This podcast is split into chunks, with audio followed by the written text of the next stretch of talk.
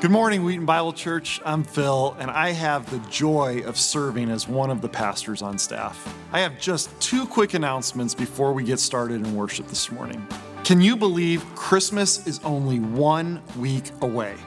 So as a reminder, we're going to be holding several candlelight services this coming weekend on the twenty-third and twenty-fourth, and then one bilingual service on Christmas Day at eleven a.m.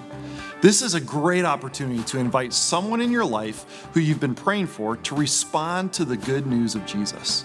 So pick up some free Christmas service invitation cards in the atrium that you can share with those you love.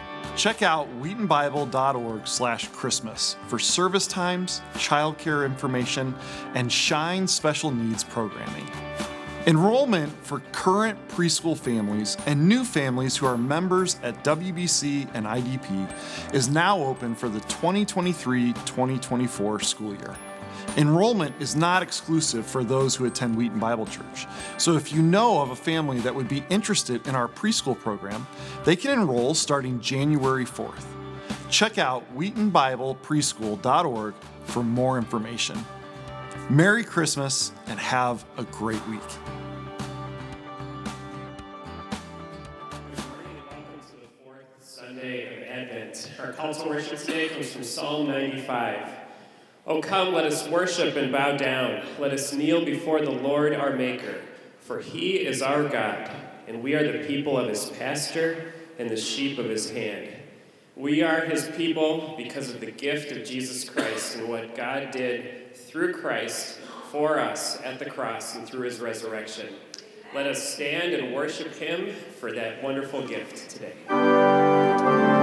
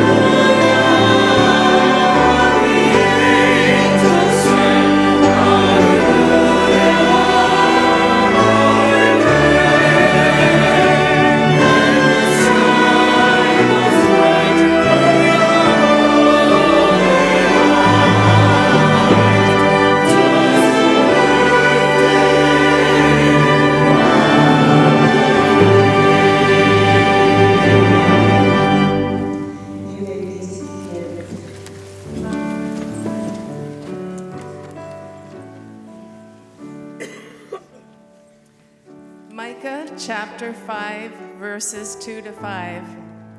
But you, Bethlehem Ephratah, though you are small among the clans of Judah, out of you will come for me one who will be ruler over Israel, whose origins are from of old, from ancient times. Therefore, Israel will be abandoned until the time when she who is in labor bears a son, and the rest of his brothers return to join the Israelites. He will stand and shepherd his flock in the strength of the Lord, in the majesty of the name of the Lord his God. And they will live securely, for then his greatness will reach to the ends of the earth, and he will be our peace. We were made, we were made to live in harmony with God and one another. Instead, because of our sin, we were separated from God and living in enmity with him. Because of evil in the world, we constantly face the brokenness around us and in our own lives, and with it, the lack of peace in our minds and hearts. Today we need peace. We need peace more than ever. Peace with God and peace with one another. However, the kind of peace that the world offers, it only goes so far. It is fragile, conditional, and temporary. It can do nothing about our relationship with God. But the peace that God has accomplished and offers us through his Son is perfect and everlasting. It surpasses all understanding and reaches every aspect of our humanity. Jesus Christ is the only mediator between God and man. He is the one who came as the Lamb of God to take away the sin of the world. He reconciles us to God and one another. For he himself is our peace, who has made us both one and has broken down in his flesh the dividing wall of hostility, making peace that he might reconcile us both to God in one body through the cross. Ephesians two, fourteen through sixteen. As we move closer to the advent of Christ at Christmas, we're reminded that the promise of perfect peace has been fulfilled in Jesus, our Prince of Peace. Now, regardless of the external circumstances, we know that all is well with us. So we light the Advent candle to remind us of Jesus' words. Peace I leave with you. My peace I give to you. Not as the world gives do I give to you. Let not your hearts be troubled, neither let them be afraid. John fourteen, twenty-seven. Let's continue worshiping Jesus together. Please stand.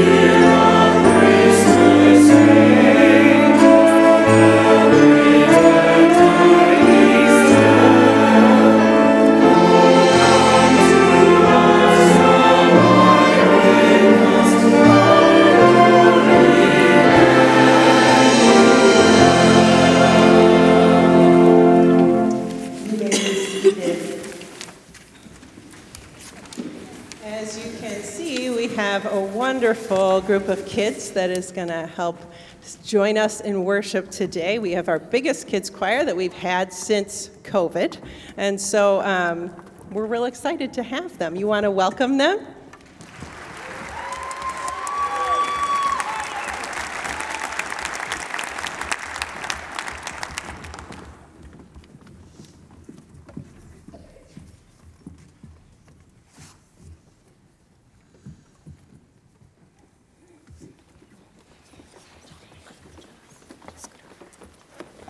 Thank you.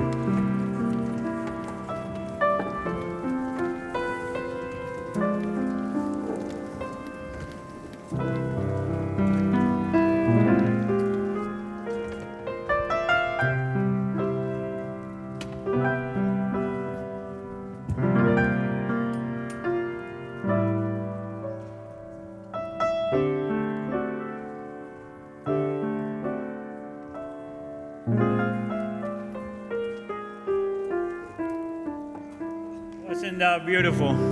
How about if we give glory to God one more time?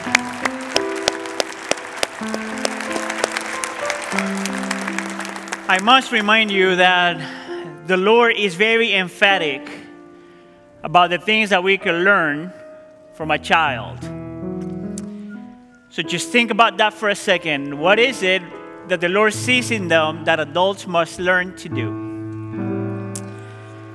As we continue in an attitude of worship, I'm going to call the ushers to please come to the front. And as they come to the front, I want to remind you that as a church, we believe uh, that offerings and tithing is a biblical principle. It's something that Christians practice, not because we have to, but we do it as, a, as an act of adoration and in response to the grace of God. So if you're visiting for the first time, um, if you want to participate, you may participate, but please don't feel obligated. This is for those of us that belong to this local church. As always, I want to remind you that there's three different ways to give. You could give online. You could give uh, every time we pass the plate. So you could, uh, for those of you that are worshiping with us online, you could always send your offerings to the offices of the church. You may pass the plates.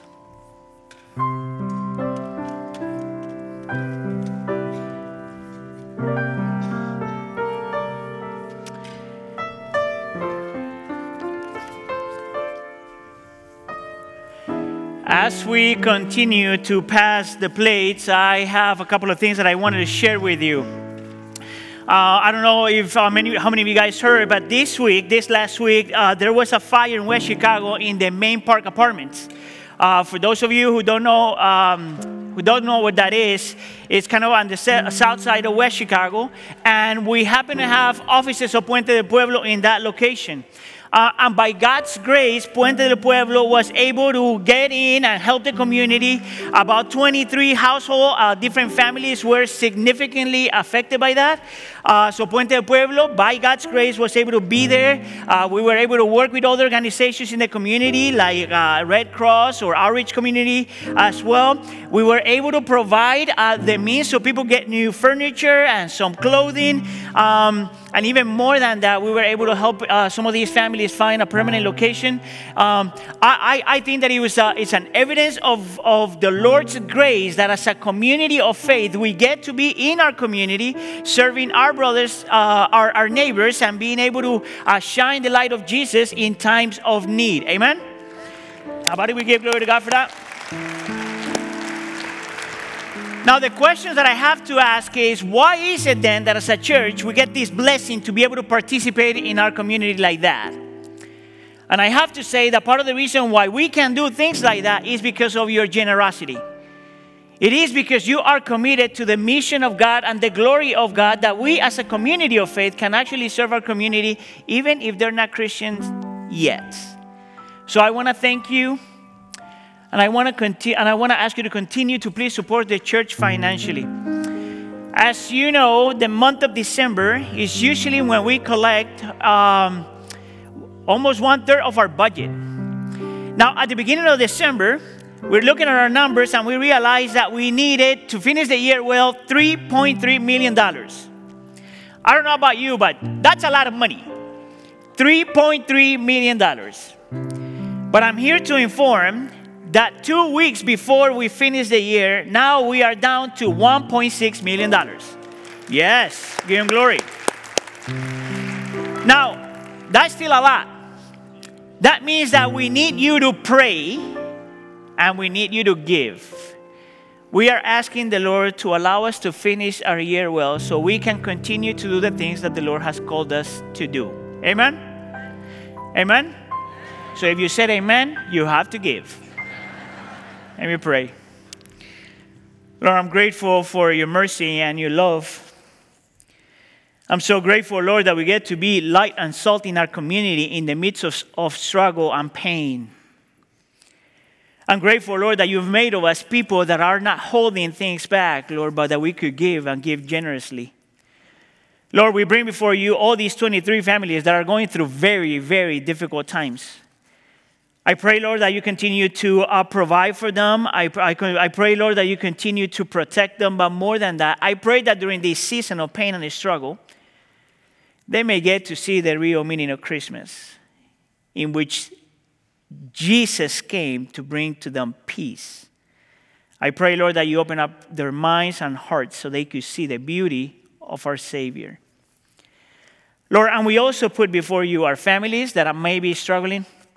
I pray, Lord, in the name of Jesus, that you also show yourself to them. And we bring before you our finances. Lord, you have always done it, and you will do it again. And yet you called us to pray. We pray for one point six million dollars for the next two weeks. So that at the end of the year, we could say it once again. You are always faithful. You are faithful. And you will always be faithful. And we pray for all of this in the name of Jesus. And the church says, Advent is a special time of year where we as God's people set aside time to reorient our hearts on the truth of who Jesus is. But during times of increasing darkness, how do we again come to Advent, despite the trouble we see and face, to trust and believe in the truth of Jesus' character? It is important to remember that God's people have always faced overwhelming circumstances. The Israelites, the nation miraculously brought about by God, who would bring forth the promised Messiah, consistently violated their covenant with God and suffered devastating consequences. Throughout the pages of Scripture, we see so clearly how sin leads people down dark paths. But yet, we also see God sovereignly interrupt the painful circumstances and trials of life in order to bring hope, love, joy, peace. No space is too dark for God's light to shine. Scripture then reminds us who God is, has been, and will always be. In the birth of Jesus Christ, all the stories of God interrupting our world for His plans find their ultimate fulfillment. Amidst the darkness and uncertainty life brings, God seeks to not simply dispel the darkness, but bring the light of His glorious grace. Advent reminds us once again that the birth of Jesus, the Messiah, the light of the world, is the interruption that led to our salvation being secured on the cross. Because of His victory over sin and darkness, we can forever experience the hope, love, joy, and peace God gives us.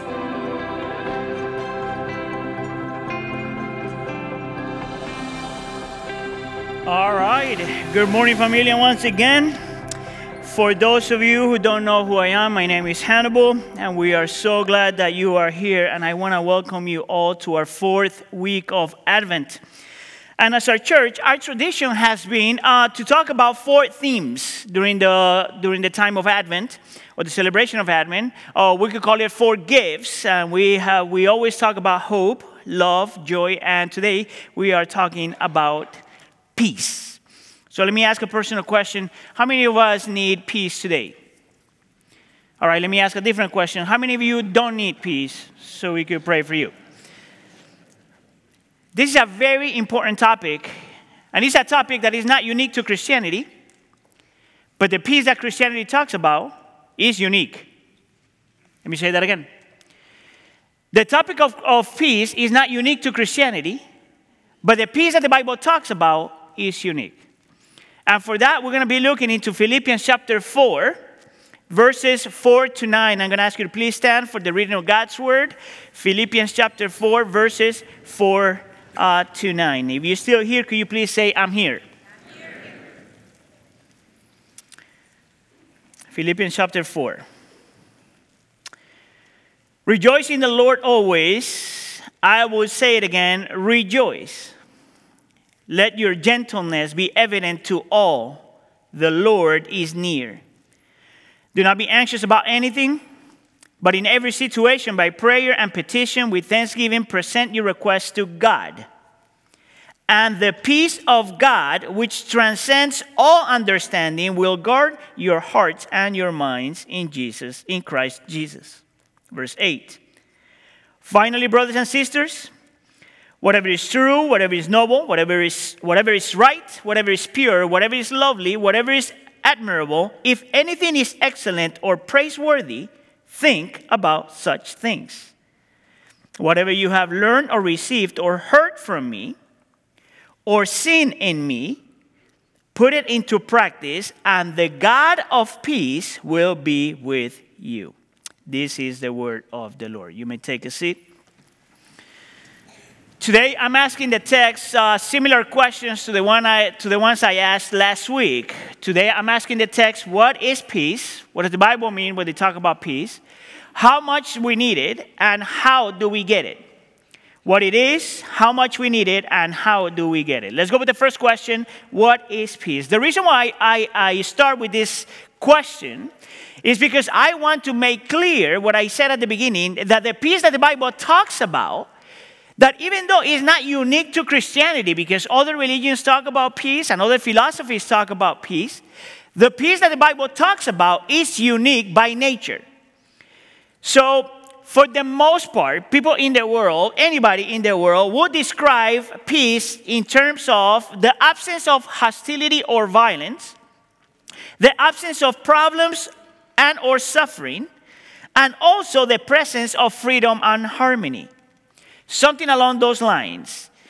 And usually when people talk about peace, he's talking uh, about peace both at a personal level and a social level. And I think that's important to understand, because that description in itself tells you that we all want peace and we all need peace and we all agree that the world needs peace. So most religions in the world have a message like that. Many philosophies in the world have a message like that. So the question is, why is it, or what's unique about the peace that the Bible talks about? Well, I want to remind you that one of the first things that was said about Jesus when he was born in Luke chapter two was when the angels are singing and they say, "Glory to God in the highest heaven, and on earth peace to those whom his favor rests." So I would say that as Christians, we should agree that peace is the absence of, could be, the absence of hostility or violence, the absence of problems or suffering, or also the presence of freedom and harmony. We could say that peace could be that. What I want to invite you to consider today, that even though our peace, the, the biblical peace, could be that, the biblical peace is much more than that. Let me say that again. That the biblical peace could be that. But if you really pay attention, the biblical peace, the peace that Jesus comes to bring, is much more than that. It's unique by nature. And I'm going to give you three reasons why. Actually, I want you to pay attention, because this sermon has three points as always, right? And each point has three sub-points. That means that I'm breaking a record today. Nine-point sermon. Ready?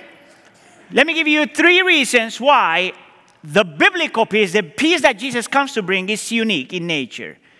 The first thing has to do, the first reason has to do with the very definition of peace from a biblical perspective. So, for example, the word peace that we find in this text in the New Testament is the word eirene, which you find it in verse nine and verse nine, which is the same word that you find in the Old Testament when it talks about shalom, which is also, it's, it's a more known word. It is this word that is used to describe something the individual can have, but also describes something that once the individual has it, he or she seeks to bring it to his surroundings. That will be one of the main differences right from the beginning.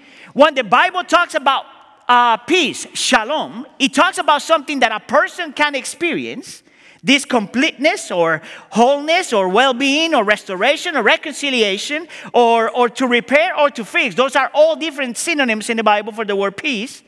A person can experience this, and automatically that person seeks to bring that to his surroundings. I want you to see that the biblical peace, the peace that Jesus comes to bring, is holistic by nature. It's not just for you, and it's not just for others. It's a peace that is for us, and we seek to share with others. In other words, the word shalom in the Bible, the word irene in the Bible, the word peace in the Bible is both a personal peace that makes you or turns you into a person of peace. The peace in the Bible is a personal peace, but it's a peace that turns you into a person of peace. Some, someone that desires to see completeness, completeness, wholeness, well-being, restoration, reconciliation, to repair, to fix, and to bring together things that are broken in this world. That's why Paul says in Second Corinthians chapter five eighteen that this is from God, who reconciled us, which is a synonym of the word peace, who reconciled us to himself through Christ and gave us the ministry of reconciliation. Can you see it? Shalom received, shalom extended. Shalom embraced, shalom extended. Peace received, peace extended. Why would this be countercultural? Because the biblical peace is not self-centered. And it's not individualistic. It is something that we have and we want to share. And then it gives you a picture of this Lord and Savior, Jesus Christ, that comes to bring reconciliation to our hearts, peace to our hearts, and also to bring peace to the world. You know that phrase peace in the world is so is used all over the place. In every Miss Universe, actually, not everywhere. Almost every single one I would say, what do you want in the world? Peace in the world. Right? And it's a good, it's a good thing. But my argument is, is that if there's a group of people that can actually do this and live this out, is is is the Christian. Because we understand that the peace we have is both personal to make us people of peace. First reason. Second reason, similar to what we talked about last week with Joy, is that the peace that Christianity talks about is unique because our peace is not circumstantial. It's not bound to circumstances. That it is possible for a believer to go through awful things, to struggle with many things, and yet somehow know that he or she is okay. That a Christian could go through painful things, but at the same time know, I have this sense that I, at the end everything will be okay. Now, where do I get that from from the text? Well, look at what it says in verse seven. And the peace of God which transcends all understanding, can you say understanding? Will guard your hearts and your minds in Christ Jesus. Now, that phrase is an amazing, beautiful phrase. Transcends all understanding. Now, theologians have different definitions of what that means. Some people would say that that phrase means that you can't even understand the, the, the peace that God provides. But I think that there's a better definition of what that means. The word transcends can also be translated as surpasses, or that is much better. And I think that what Paul is saying here is that the peace that the Lord gives is much better than any other peace we could ever find in this world. I think that what Paul is saying that the peace that the Lord provides transcends, surpasses, is much better, much more beautiful, much more secure than any other peace we have in this world. See, the world definition of peace is, is something along these lines. If you want peace, you gotta have something. If you have this, then you, you will have peace. Or, if you want peace, you got to get rid of something. And if you get rid of something, then you will find peace. But I think that we would all agree that if that is the definition of peace, then why is it that when we get the stuff we want, we're still restless, and when we lose the things that we don't want, we're still restless? Well, that's why the peace that the Lord provides is not bound to circumstances. It doesn't have to do with anything you have or you don't have. The peace of God is permanent and is always there. It transcends all understanding. It is not bound to anything or anybody. And not only transcends all understanding, but it's also a peace that is extremely, extremely practical. You know why? Because the text says that it guards your hearts and your mind. You know, the word heart, guard, there is an image that Paul is borrowing from the Roman world, in which a guard had two responsibilities when they were taking care of somebody. They had to protect, and they had to be a companion. And if that's what Paul is saying here, then he's saying that the peace of God has this double uh, duty: to protect you and to give you companionship. That regardless of what we go through, that regardless of what we struggle with, that regardless of the things you have or you don't have, that regardless of what you gain or what you lose, the presence of God guards, protects your heart at all times and protects your mind at all times. Even if things go wrong, and even if you cannot feel it. That's the thing about this peace. That's not even, that is not even bound to your emotions. Ask anybody. And actually ask, your, ask yourself. How do you know when you, how do you know when you have peace? And most of the time we would say, because I feel peace. I want to invite you to consider that that's a very limited definition. Because the peace of God is not bound to anything we go through, or not even to what you feel. I'm going to make the case that that's the best example of this is Paul himself. And I want to invite you to use your imagination for a second. Because when Paul writes this letter, he is in prison. And when Paul writes this letter, he is about to die. You can say that that was no honeymoon. You could say that that was no vacation. You could say that the problem was real. So use your imagination for a second. Because imagine Paul in a prison, which is not like the modern day prisons. These are like a cold, Uh, made out of stone prison, in which you are chained to a wall twenty-four seven. Therefore, you have limited mobility and limited freedom. And on top of that, you are guarded by someone twenty-four seven. And on top of that, you have limited resources, because it's not like if the government was sending money or food. And imagine this man, which is about sixty-something years old, therefore, not as strong as he wanted to be. And think about this man that has this death sentence. And think about this man that is experiencing loneliness because visitation is limited. Now, one of the guards, I'm asking you to use your imagination, okay? One of the guards sees him writing something in the midst of all that struggle. And he asked them, what are you writing? And he says, I'm writing about the peace of God, which transcends all understanding and guards my heart and my mind. And he writes that when he is in prison. When the circumstances are not favorable. When he knows that he's going to die. When he's feeling lonely and abandoned.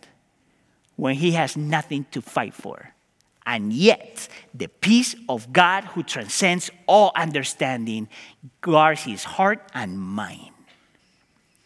Can you see why the biblical peace is completely different to anything else? It affects you personally and it pushes you to care for others. And he's not bound to any kind of circumstance or emotion. And reason number three, that peace, just like joy, is also divine. Look at what it says in verse nine. And the God of peace will be with you. Did you notice? The peace of God is not something he gives. The peace of God is something He is.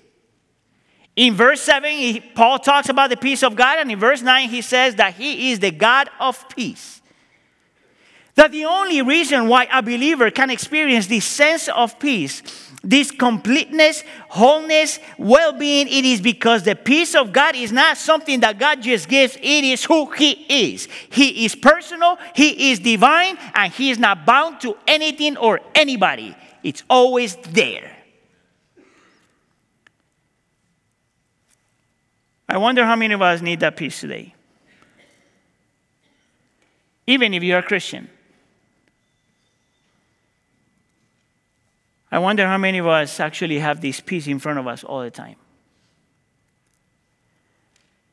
So I can't help but to ask the question, why would Paul take the time to write this? Well, it leads, leads me to my second point. How much do we need that peace? And in verses four to six, Paul is going to say, is going to mention three things that explain why is it that he's writing about this peace to this group of people at this time. In verse four, he says, rejoice in the Lord always. In verse five says, let your gentleness be evident to all. And in verse six, he says, do not be anxious about anything. Now, here's a little bit of biblical interpretation of how I, I, at least I read the Bible. Whenever you read Paul's letter, letters, in, in specific uh, Paul's writings, you would notice that Paul, whenever he talks about some sort of imperatives, things that we have to do, he not, he, he's not just writing them because he wants us to put some things into practice, which there's nothing wrong with that. But that is not the primary reason why Paul is writing imperatives into his letters. Part of the reason why Paul every time writes imperatives into his letters is because the people he's addressing to struggle with those imperatives. So part of the reason why we're going to talk about rejoicing and gentleness and anxiety is because you too and I too struggle with those three things. See, once again, Paul here is using something similar to what people do today. I think I've used this before with you guys, but whenever you find a sign, for example, that is next to an outlet that says, do not put your finger here because you will get electrocuted. He, we see that sign because most likely someone already got electrocuted. You see, that's kind of how, how these works things over here. Whenever you find a toilet and it says don't put stuff in that toilet, right? It's because most likely someone already put some stuff in the toilet and now the thing is overflown, everything smells nasty, and there's a reason why that sign is there. Paul does something very similar to that. He gives you an imperative because he knows that you struggle with it. You and I today still struggle with rejoicing, still struggle with practicing gentleness, and still struggle with anxiety. That's why we need peace. So let me break those down for you. Why is it that we struggle with rejoicing? I'm not going to spend a lot of time on that because that's part of the, the sermon from last week. But what I want you to see today, though, is that peace and joy go hand in hand. That they're inseparable. That the person of peace is a person of joy, and a person of joy is a person of peace. That part of the reason why we struggle with joy is because we struggle with peace. And that if we struggle with joy and we struggle with peace, that's part of the reason why we have bitterness and anger and sadness and discouragement. That's part of the reason why we cannot even deal with our own things or help other people. Actually, I, I want to make the argument that that is one of the most discouraging things to me for some modern-day Christians. I don't know if I mentioned this last week, but Martin Lloyd-Jones would say that the ultimate evidence of your Christianity is joy. And I will make the same argument for peace. But when I look around, especially to the Christian community, I actually struggle seeing a lot of joy or peace. I actually see the opposite. I see a lot of anger. I wonder if this is part of the reason why evangelism is not a good thing today for many people. I wonder if this is part of the reason why society is rejecting everyone that is trying to share the gospel, even in a loving way. And I want to make the argument, the part of the reason why people are doing that is not just because they don't want God, but because there are some people, prominent people, that continue to try to be evangelists, and they're full of anger. I'm going to give you an example. I'm not, I'm not going to tell you who that person is because you already bought a lot of his books. But three years ago, this well-known Christian, well-known pastor, well-known writer, during that political season we went through that is coming back again, he had a hard time making a distinguishing between his theology and his politics. So he became overzealous for his politics. He goes to this political party thing, political rally thing, and he, like in any other political rally, you got both in front of, both opponents in front of you. This guy got so upset, people, and this is where social media does not help. He got so upset with one of the opponents that he punched a guy in the face. And then he runs away. And of course, the world is going to take that and magnify it. And all I'm thinking is, that's a man of anger. No peace. No joy. And then we wonder, why is it that Christianity has lost so much ground in our society? This is the thing about anger and bitterness. That people remember what they saw, not what they heard.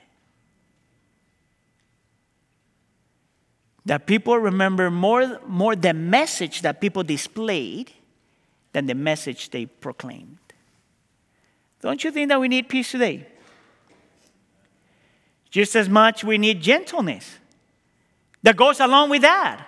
The word gentleness in the text can be translated in two different ways. It could be translated as gentle or kind. Or it can also be translated as forbearance or patience. And I think that both of those are important. See, if the shalom we have is what's personal, and it turns us into people of peace, how is it that we're going to be able to bring the peace to others if we don't know how to be gentle? Which, by the way, is one of the fruit of the Spirit. How is it that we're going to reach anybody if we are harsh and impatient and we lack self-control? Don't you think that we need peace? Actually, anybody that has been in this world for more than two days knows that how hard it is to live your Christianity in this world. How is it that you're going to be able to endure everything that happens and everything that we go through if you are not a person of peace? Don't you think that we still need this peace today? Not only we struggle with rejoicing, and not only we struggle with gentleness, but we also struggle with anxiety, fear. I think that every single one of us here in this room would agree that fear is one of the most controlling things in most of our hearts. Fear is constantly ruling our hearts. If you have much, you fear that you don't have enough. If you are young, you fear that you're getting old. If you have a job, you fear that you're going to lose your job. If you're healthy, you, f- you fear that you're going to be unhealthy. We are constantly strug- struggling with fear. Don't you think that this is part of the reason why we need this peace? See, without peace, bitterness, anger, sadness, sorrow, and discouragement rule our hearts, not joy. See, without peace, harshness, impatience, and lack of self-control rules our hearts, not gentleness. See, without peace, the suffering and the struggles of this life will produce discouragement, not endurance. See, without peace, fear rules our hearts, not peace. Now, I want you to notice there for a second that all these things, these three things that Paul mentions here, are heart issues, not just behavior issues. Rejoicing is a matter of the heart. Gentleness is a matter of the heart. Fear is a matter of the heart. Now, what is interesting, though, about this, if you really pay attention to that, is that the heart cannot be controlled or transformed by simply someone telling you, rejoice. Oh, okay, I'll rejoice. Or if you're struggling with gentleness, pray. practice gentleness. Oh, oh, okay, I practice gentleness. Or stop feeling fear. Oh, okay, yeah, I stop feeling fear. Is that how that works? So Paul cannot be just giving you commands that would change your heart. All personal here. This is part of the reason why I struggle so much when someone tells me that the way to deal with my heart issues is with techniques. There's a place for techniques. But a technique that is not addressing your heart modifies your behavior, but it doesn't change your heart. You heard that? Techniques have the power to modify your behavior, but it doesn't change your heart. Therefore, Paul cannot be saying that the way to fight against bitterness or harshness or fear is just to command your heart. Rejoice, be gentle, don't be anxious. There's got to be something else. Here it is. All these three issues are spiritual issues. Amen? If they're heart issues, they're spiritual issues. Therefore, you deal with spiritual things in a spiritual way. So this leads me to question number three. How do we get this peace that we need to be able to deal with these things in our hearts? And Paul here gives us three very practical things. Three very practical spiritual disciplines that allows you to embrace more and more the peace that Jesus already brought. Three P's. Prayer, pondering, and practice. Prayer, pondering, and practice. Look at the first one here, prayer. Verse six. Do not be anxious about anything, but in everything. That's a crazy statement. He says, do not be afraid of anything, but in every situation, by prayer and petition with thanksgiving, present your request to God. And then in verse seven, he tells you why. And the peace of God, which transcends all understanding, will guard your hearts and your minds in Christ Jesus. The phrase Christ Jesus there is super important because it tells you that this is not something we are creating. We are grabbing what we already have if you're already a Christian. Prayer is necessary because it connects you with the realities that you already have. Now watch this. Why would Paul talk about this? For our heart issues. Because when we struggle in our hearts, the first thing we forget is that God is God. The first thing you forget, the first thing I forget, is that God is my God. Prayer helps you remember and brings you back to the reality that God is God and that I'm not. It brings me back to the reality that my God cares for anything and everything that happens to me. And that's why I pray. It reminds me that my God cares about my needs. And that's why I bring petitions. And it helps me remember and internalize that everything that the Lord allows, everything that the Lord brings, everything that the Lord does, at the end of the day is always for His glory and my good, even if it doesn't make any sense. And that's why I pray with thanksgiving. That little phrase is so important. If you like to circle things in your Bible, that phrase is to circle. Notice that it doesn't say that we should pray prayers of thanksgiving. We should do that, but that's not what Paul says here. He says for us to bring our petitions and our requests, and we pray to the Lord with thanksgiving. How is that different? See, I could pray to God so He does my will. Or I could pray to God so he accomplishes his will. Church, and his will is always good. And his will is always for his glory and my good.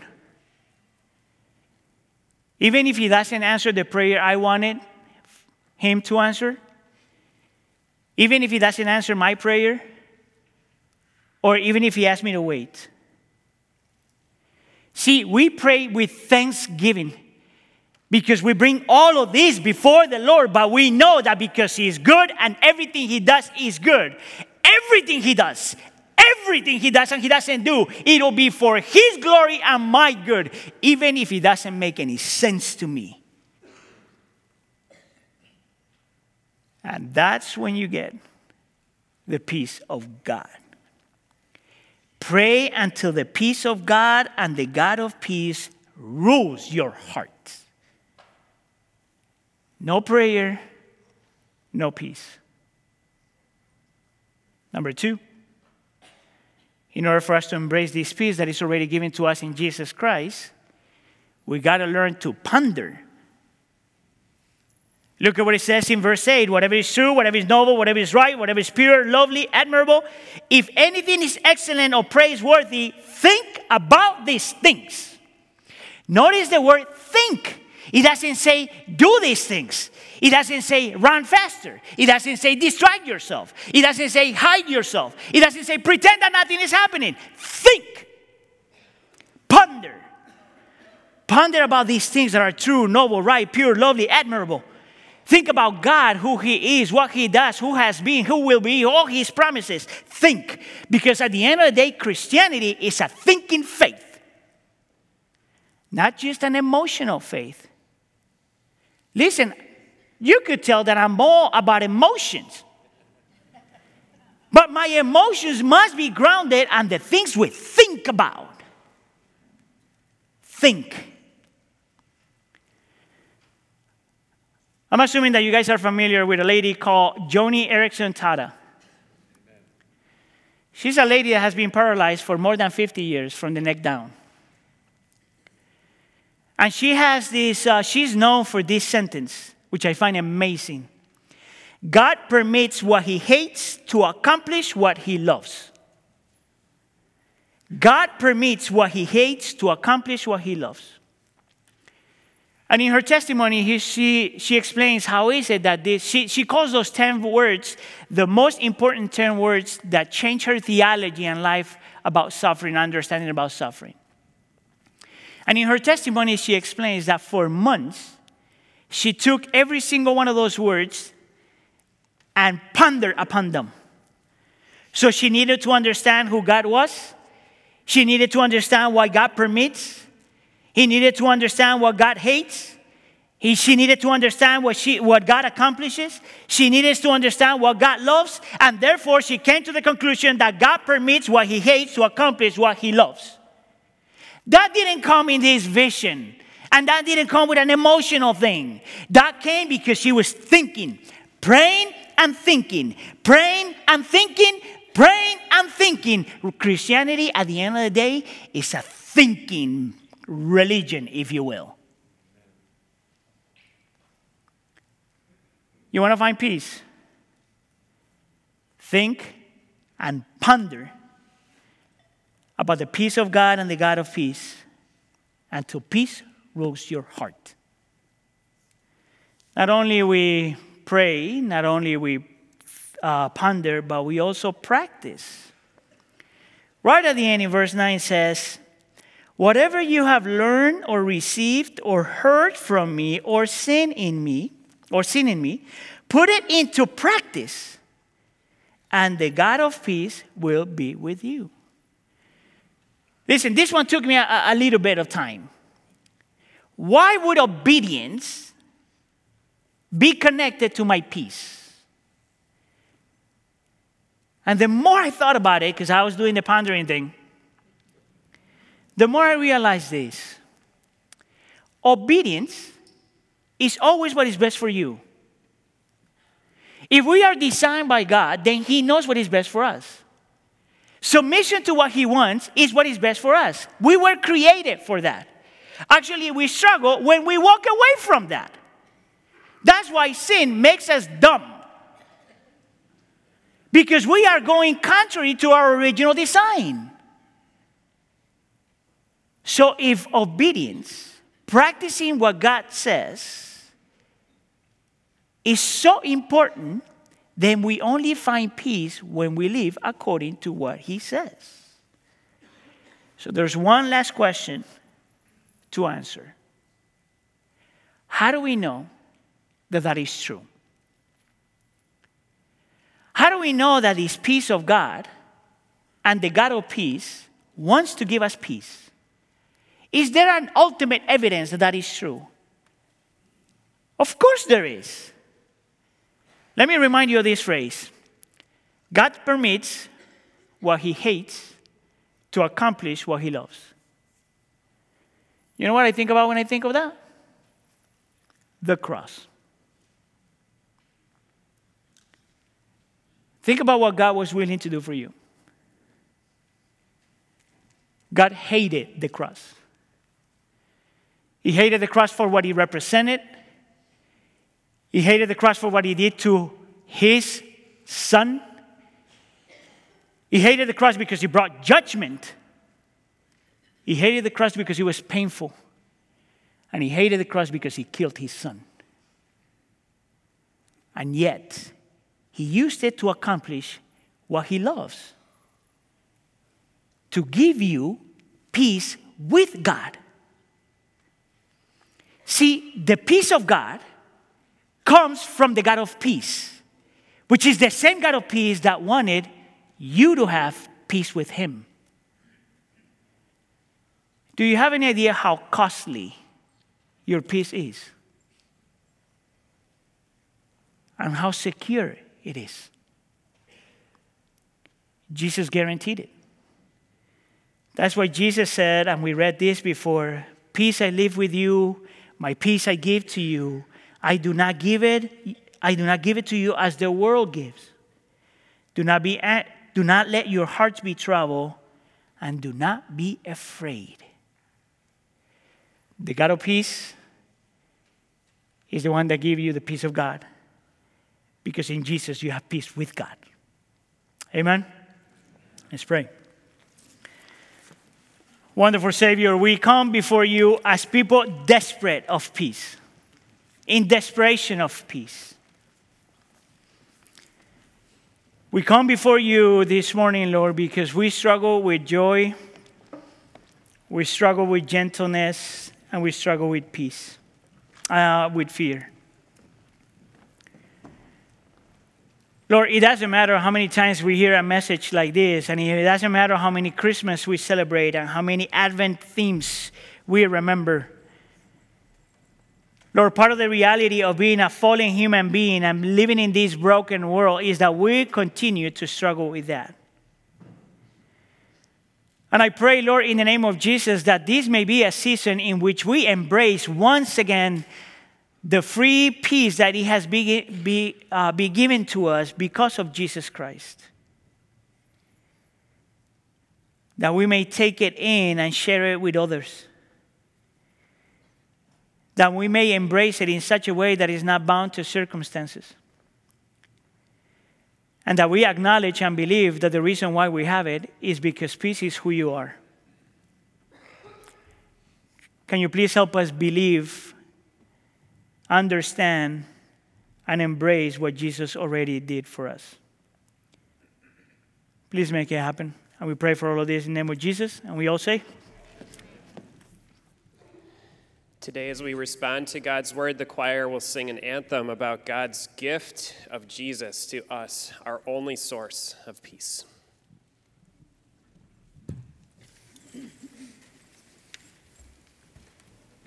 Lord,